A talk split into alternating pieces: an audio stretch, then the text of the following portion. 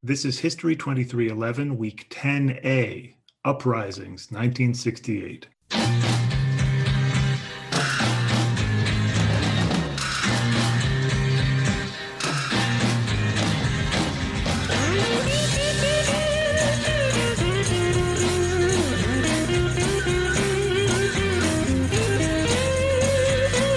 There must be some kind of way out of here. Say the joker to the thief.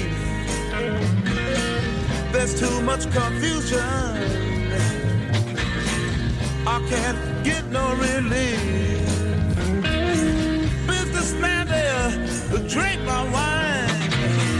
Plowman,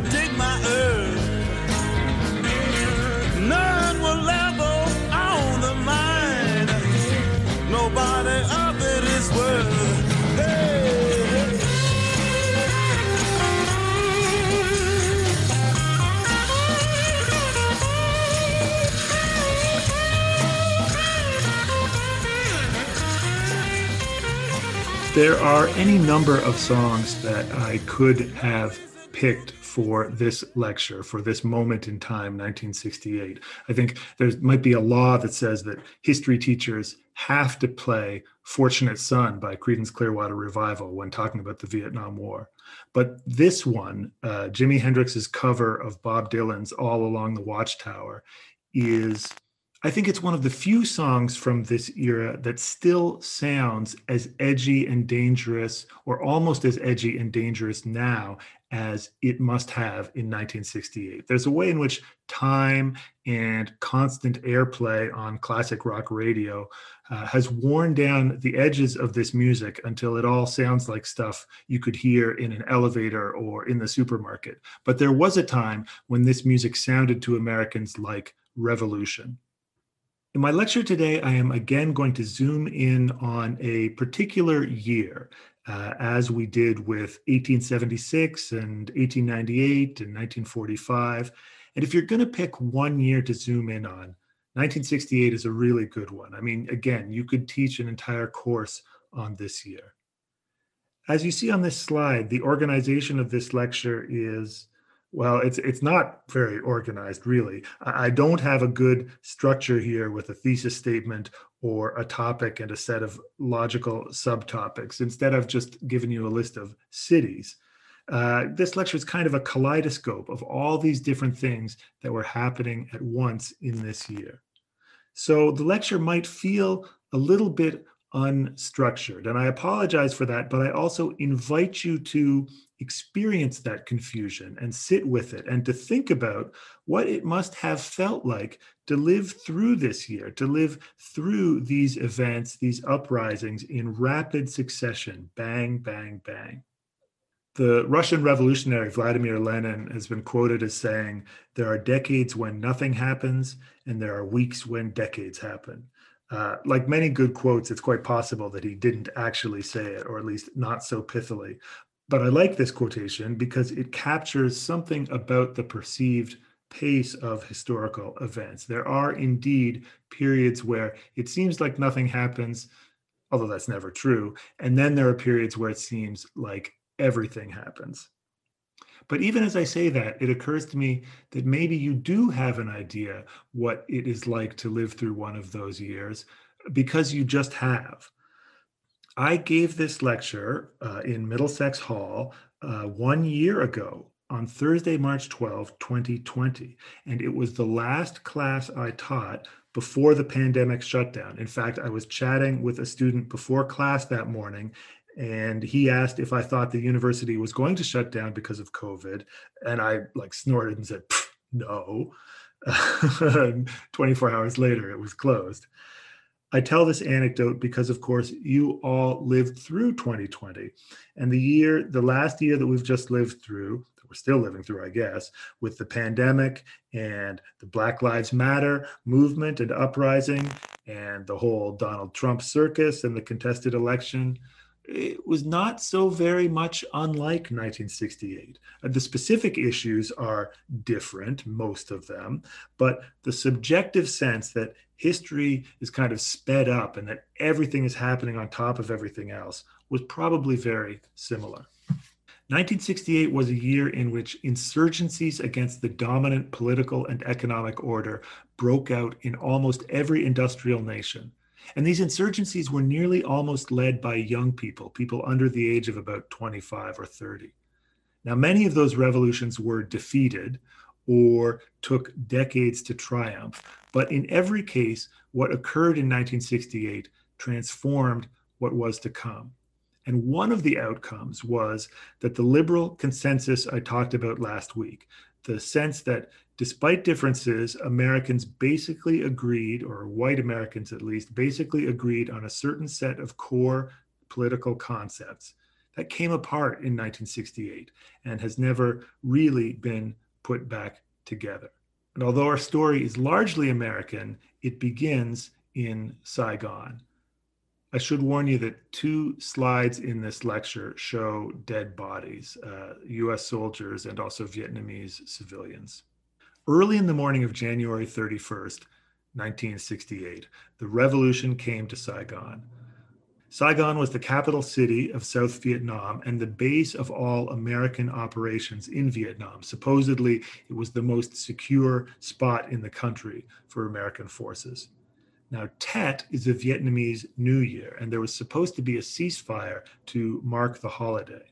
But just before 3 a.m., uh, something like 20 Viet Cong commandos blew a hole in the wall of the US Embassy and charged in, guns blazing, and seized the place. The Viet Cong, uh, also known as the VC, formerly known as the National Liberation Front of Southern Vietnam, were the communist or nationalist insurgents, the anti US insurgents in South Vietnam and distinct from the army of North Vietnam, although the North Vietnamese army did back and supply the Viet Cong.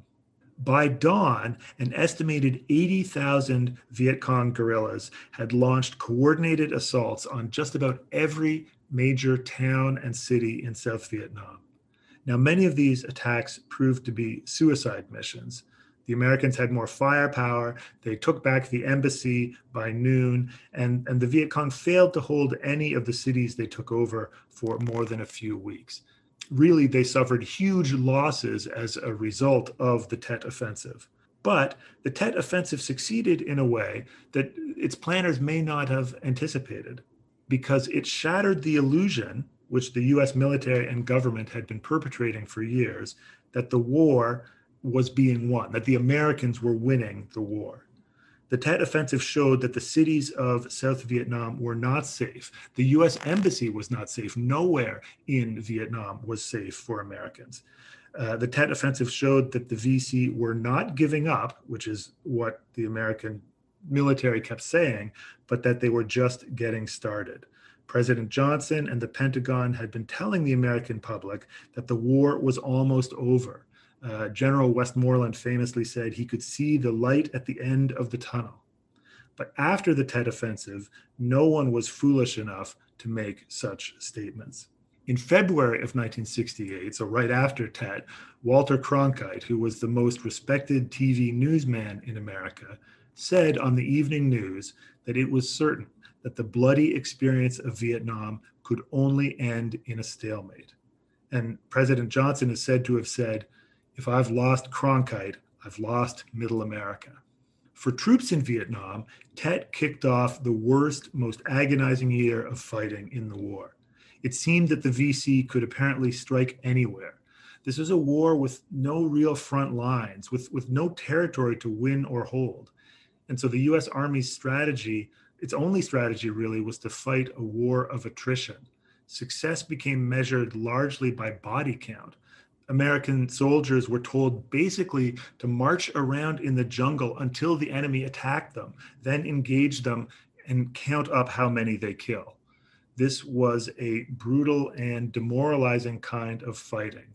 And, and this emphasis on body count encouraged American troops to care less and less about the distinctions between civilians and enemy soldiers, uh, between friends and enemies after American planes drove enemy forces out of the city of Ben Tre by basically bombing it to rubble, the major in charge of the operation infamously said, It became necessary to destroy the town in order to save it. which seemed a perfect encapsulation of the Pyrrhic War the United States was fighting in Vietnam. In March of 1968, members of one infantry company snapped. Uh, soldiers entered the village of My Lai looking for Viet Cong guerrillas. And when the villagers were uncooperative, the American GIs killed something like 300 villagers with grenades, bayonets, bullets, and flamethrowers. Army officials knew about the massacre right away, but covered the story up for months. Lyndon Johnson, who was once considered the master politician of his era, was by 1968 in danger of losing the nomination of his own party. He could no longer give speeches anywhere but army bases, basically, or he would be greeted by crowds of protesters shouting things like, Hey, LBJ, how many kids did you kill today? Eugene McCarthy, who was a bookish and fairly obscure anti war senator from Minnesota, uh, despite being a Democrat, decided to oppose Johnson for the Democratic nomination in 1968. And on March 12th, McCarthy came within a few thousand votes of winning the New Hampshire primary. He didn't win, but the fact that this obscure senator had done that well against the sitting president was a real sign of Johnson's weakness. It also convinced New York Senator Robert Kennedy, former President Kennedy's brother, to throw his own hat into the ring. The bottom of this slide shows a young man getting, quote, clean for Gene in 1968. This was young supporters, young anti war supporters of Gene McCarthy in 1968 so many of these young men had the long hair and the beards that were the fashion at the time, but they showed their support for McCarthy by getting haircuts, by shaving their beards, uh, so that they could campaign more effectively, you know, knocking on doors, going to rallies, and they wouldn't look like long haired hippies. Bobby Kennedy, the former president's brother, was soon a very real challenger to Johnson for the nomination. Kennedy fashioned himself as a crusader for Black civil rights and a little bit implausibly as an anti war candidate. Certainly, Kennedy had supported the Vietnam War when John Kennedy was in office, but now he came out against the war. In March of 1968, Lyndon Johnson called a summit of, quote, wise men, basically key foreign policy advisors from like the last 30 years, many of them the architects of American Cold War policy and containment. And he asked these men what he should do about Vietnam. And the consensus of the this group was that it was time for America to get out, that continuing the war would just lead to unrest in America, to uh, more protests, to financial crisis, that the war must come to an end. On March 31st, 1968, Johnson announced a temporary halt to uh, the US bombing of North Vietnam. He also turned down the Pentagon's request for 200,000 more troops. He signaled his willingness to begin peace talks with the enemy. And then at the end of this speech, he stunned the nation by saying that he would not seek the nomination of the party and he would not run again for president in 1968. Meanwhile, in Memphis, Tennessee, 1968 was also not going well for Martin Luther King Jr.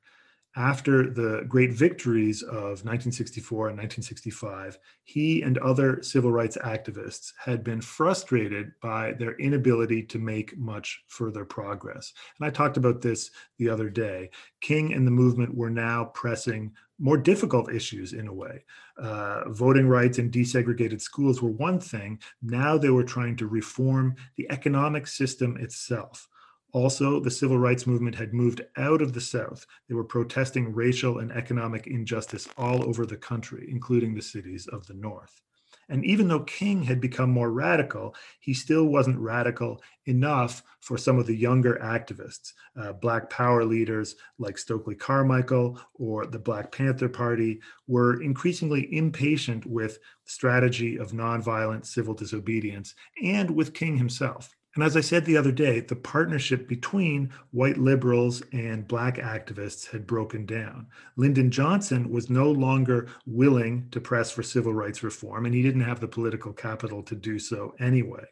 In April 1967, King made his break with Johnson permanent when he spoke out against the war in Vietnam, saying that the war was unjust and also that it prevented progress towards equality in America. And as I said the other day, Johnson took this as a personal betrayal, never spoke to King again. On April 4th, 1968, a week after Johnson announced he would not run again for president, Martin Luther King was in Memphis helping to organize a strike by city sanitation workers, where he was shot and killed by a white ex convict named James Earl Ray. King's murder seemed to destroy or repudiate his fragile, radical dream of a nonviolent, equal, integrated society. Riots broke out that night in over 120 American cities. Stokely Carmichael said, Now that they've murdered Dr. King, it's time to end this nonviolence bullshit. Some of the worst rioting was right in Washington, D.C., close enough to the White House that Johnson could see the flames outside his window. Soldiers set up machine guns on the steps of the Capitol to protect it. There was so much upheaval in 1968 that I can't spend a lot of time on everything, but I want to make the point that this was global Eight days after King's death at Columbia University in New York, a group of student activists seized Hamilton Hall, one of the administrative buildings in, at Columbia. There were tons of university sit ins and protests like this during the 1960s. But this one is kind of famous because it was in New York at an Ivy League school, also because it lasted for almost a month and it ended violently when the NYPD stormed the buildings with tear gas, injuring hundreds of students but it also represents the breakdown of the student movement along racial lines because the protest was organized by two groups. Uh, the mostly white Students for a Democratic Society were protesting Columbia's support of the war in Vietnam. And the mostly black Student Afro Society was protesting the university's plans to expand into Harlem, uh, pushing residents there out of low income housing.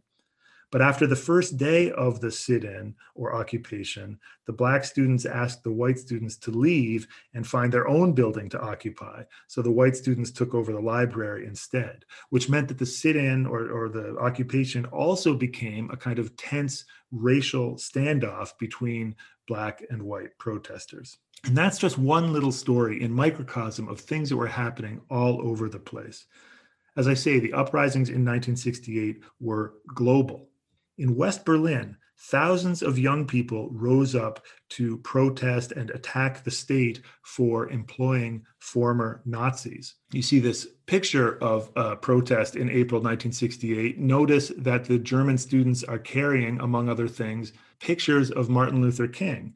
And I think in the background, one of the banners says something about the war in Vietnam. So all of these issues were interconnected in the protests of the time in France, what began as a demand for co ed dormitories at the French universities mushroomed into a nationwide student strike, which then grew into a general strike of something like 10 million workers that shut down the whole country. In Brazil, there were uprisings against the military dictatorship. In Ireland, a new round of violence broke out between Protestants and Catholics. This is often considered the beginning of the Troubles, which were several decades of on again, off again violence in Northern Ireland that lasted until the Good Friday Agreements of 1998. 1968 also saw major protests in Rome, in London, England, in Jamaica, in Madrid, the Olympics were held in Mexico in 1968. Americans remember the 1968 Olympics in Mexico City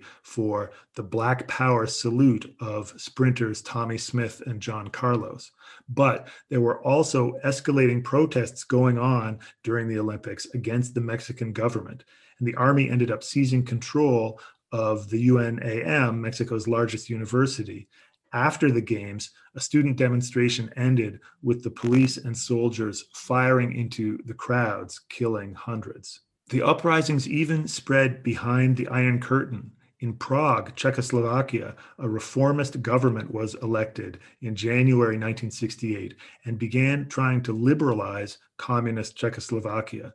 They loosened restrictions on the media, on speech, on travel, until August 1968, when the Soviet Union invaded and crushed the reforms. To find another year with as many revolutions or revolutionary movements as 1968, you would probably have to go back to, I don't know, 1848, which is kind of the famous year of revolutions in the 19th century. It's uh, liberal revolutions against monarchy in almost every European country. A lot less grave, but hugely significant in the long run were the demonstrations at the 1968 Miss America pageant in Atlantic City. Several hundred women came to the pageant to protest the sexism, which is a word that had only been coined in that decade, sexism, the sexism of the pageant and, and sexism and discrimination against women generally.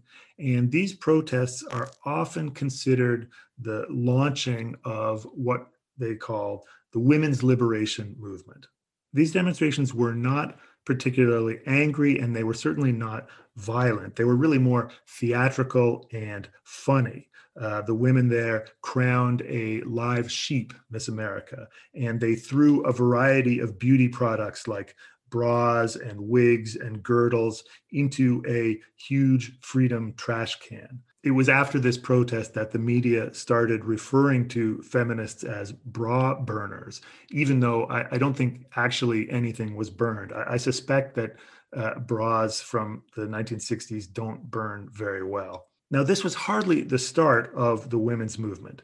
Betty Friedan's book, The Feminine Mystique, published back in 1963, had awakened an older generation of women to feminism. And groups like the National Organization for Women had been fighting a civil rights style battle for about a decade. And of course, there were generations of feminists and suffragists and women activists long before that. But the Miss America demonstrations in 1968 were kind of the coming out for a new generation of younger feminists. Many of them had experience in the civil rights movement and also the anti war movement of the 1960s. And by 1968, they had had enough of the sexism and discrimination not just of American society in general, but the sexism and discrimination within these movements, the sexism of their own male comrades in the New Left and in the civil rights movement. One of the very last documents in the uh, Freedom Summer packet, source packet for your assignment, speaks to this. A young woman named Carol Hanisch wrote an important essay in 1968. She said, when you discover that what you think are personal, private issues are actually shared by many people. So maybe you feel pressured to have sex or judged too harshly for having sex, or you feel judged on your appearance, or you think it's unfair that you have to do most of the housework. You think these are personal problems, individual problems. But if you discover that lots of women have these personal problems, then they aren't, in fact, just personal they are collective issues, they are political issues, and the solutions have to be collective and political. This essay was originally called Some Thoughts in Response to Dottie Zellner's Thoughts on a Women's Liberation Movement. But when it was republished in 1970, the editors gave it a much catchier title The Personal is Political. And this is not just a slogan, this became really one of the crucial insights of second wave feminism, and I would argue of modern political life. That personal issues are political issues that require collective political solutions.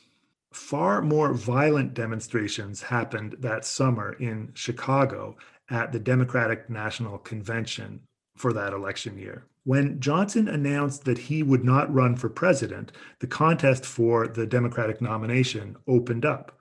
The most likely nominee was Johnson's vice president, Hubert Humphrey. But Humphrey supported the war in Vietnam and was widely seen as kind of Johnson's lackey. So then he was challenged, as I said, by Eugene McCarthy and later by Robert Kennedy, who entered the race in mid March. And Kennedy started winning primaries and seemed a real challenge to Humphrey for the nomination. On June 5th, Kennedy had just won the California primary, and he was on his way to give his victory speech when he was shot and killed by a Palestinian nationalist named Sirhan Sirhan. This, of course, shocked the nation. It also gutted the anti war movement, which had kind of seized on Kennedy as their last best hope of ending the war in Vietnam.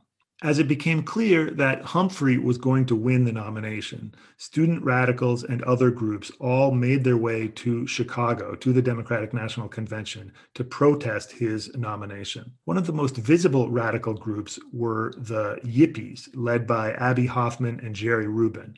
And like the women at Atlantic City, the Yippies were as much theatrical as political.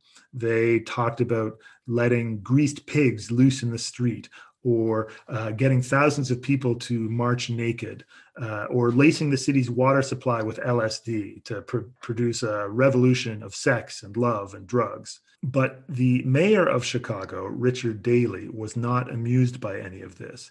And he mobilized all 12,000 city police, along with something like 6,000 National Guardsmen and, and, and hundreds of Army troops, and authorized them to use whatever force was necessary to keep order. Things turned ugly and the nation ended up watching on live television as Daley's police drove protesters back with clubs and tear gas and mace. The protesters knew this and they chanted for the TV cameras, the whole world is watching, as the police tore into them. The world was watching, but in truth, the majority of Americans probably supported the police more than the protesters. Polls showed that Americans approved of Daley's actions by a margin of two to one.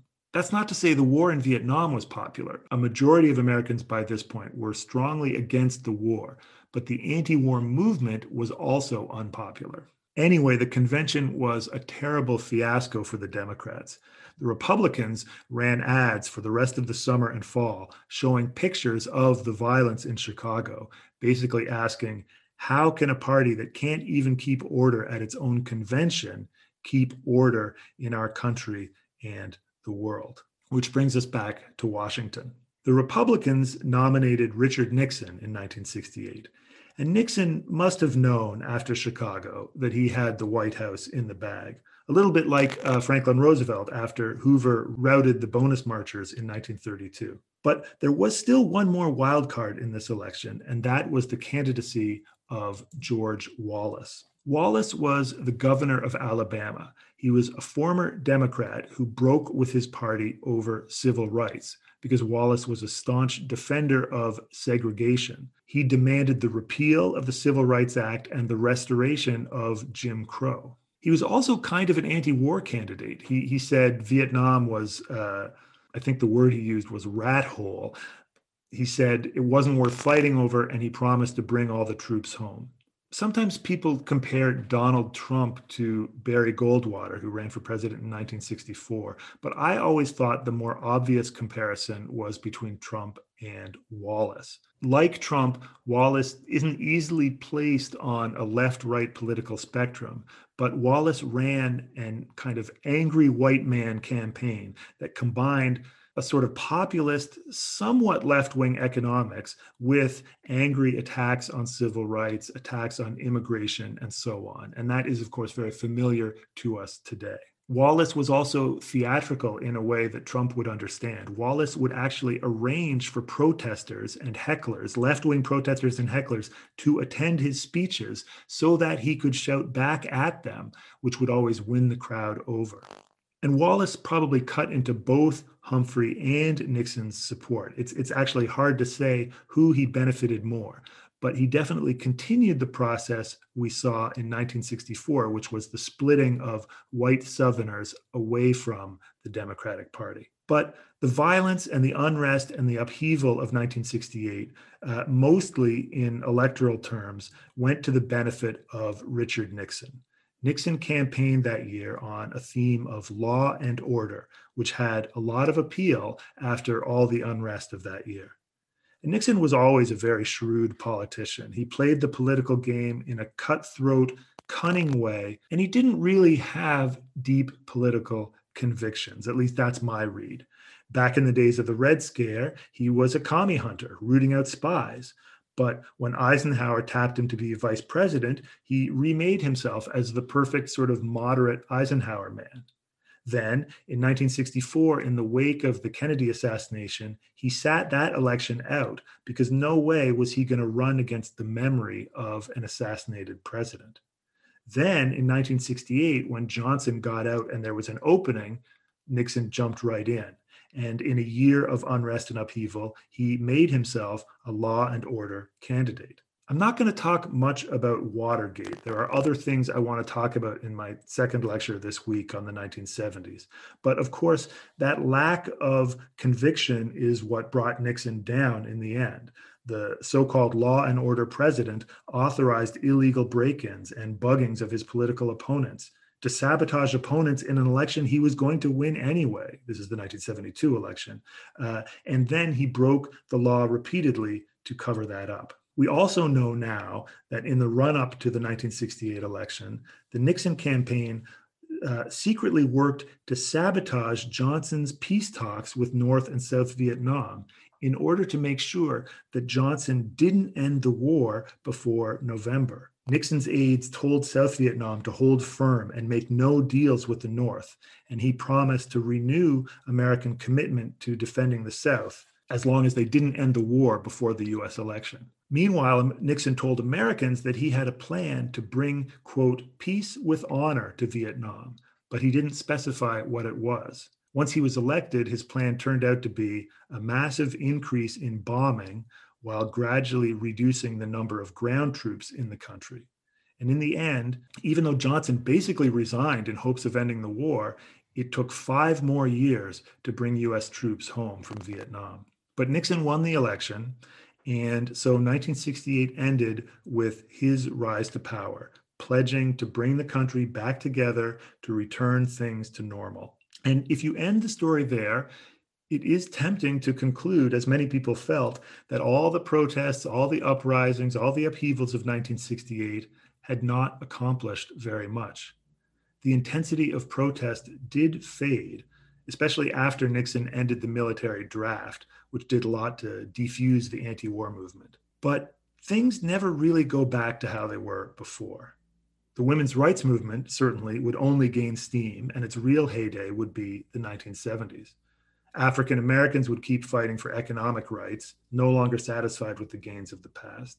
This picture here is of what was called the Hard Hat Riot in New York City in 1970, uh, which was an episode where New York City construction workers were protesting against the anti war mayor of New York City, John Lindsay. But they ended up running into and attacking an anti war demonstration.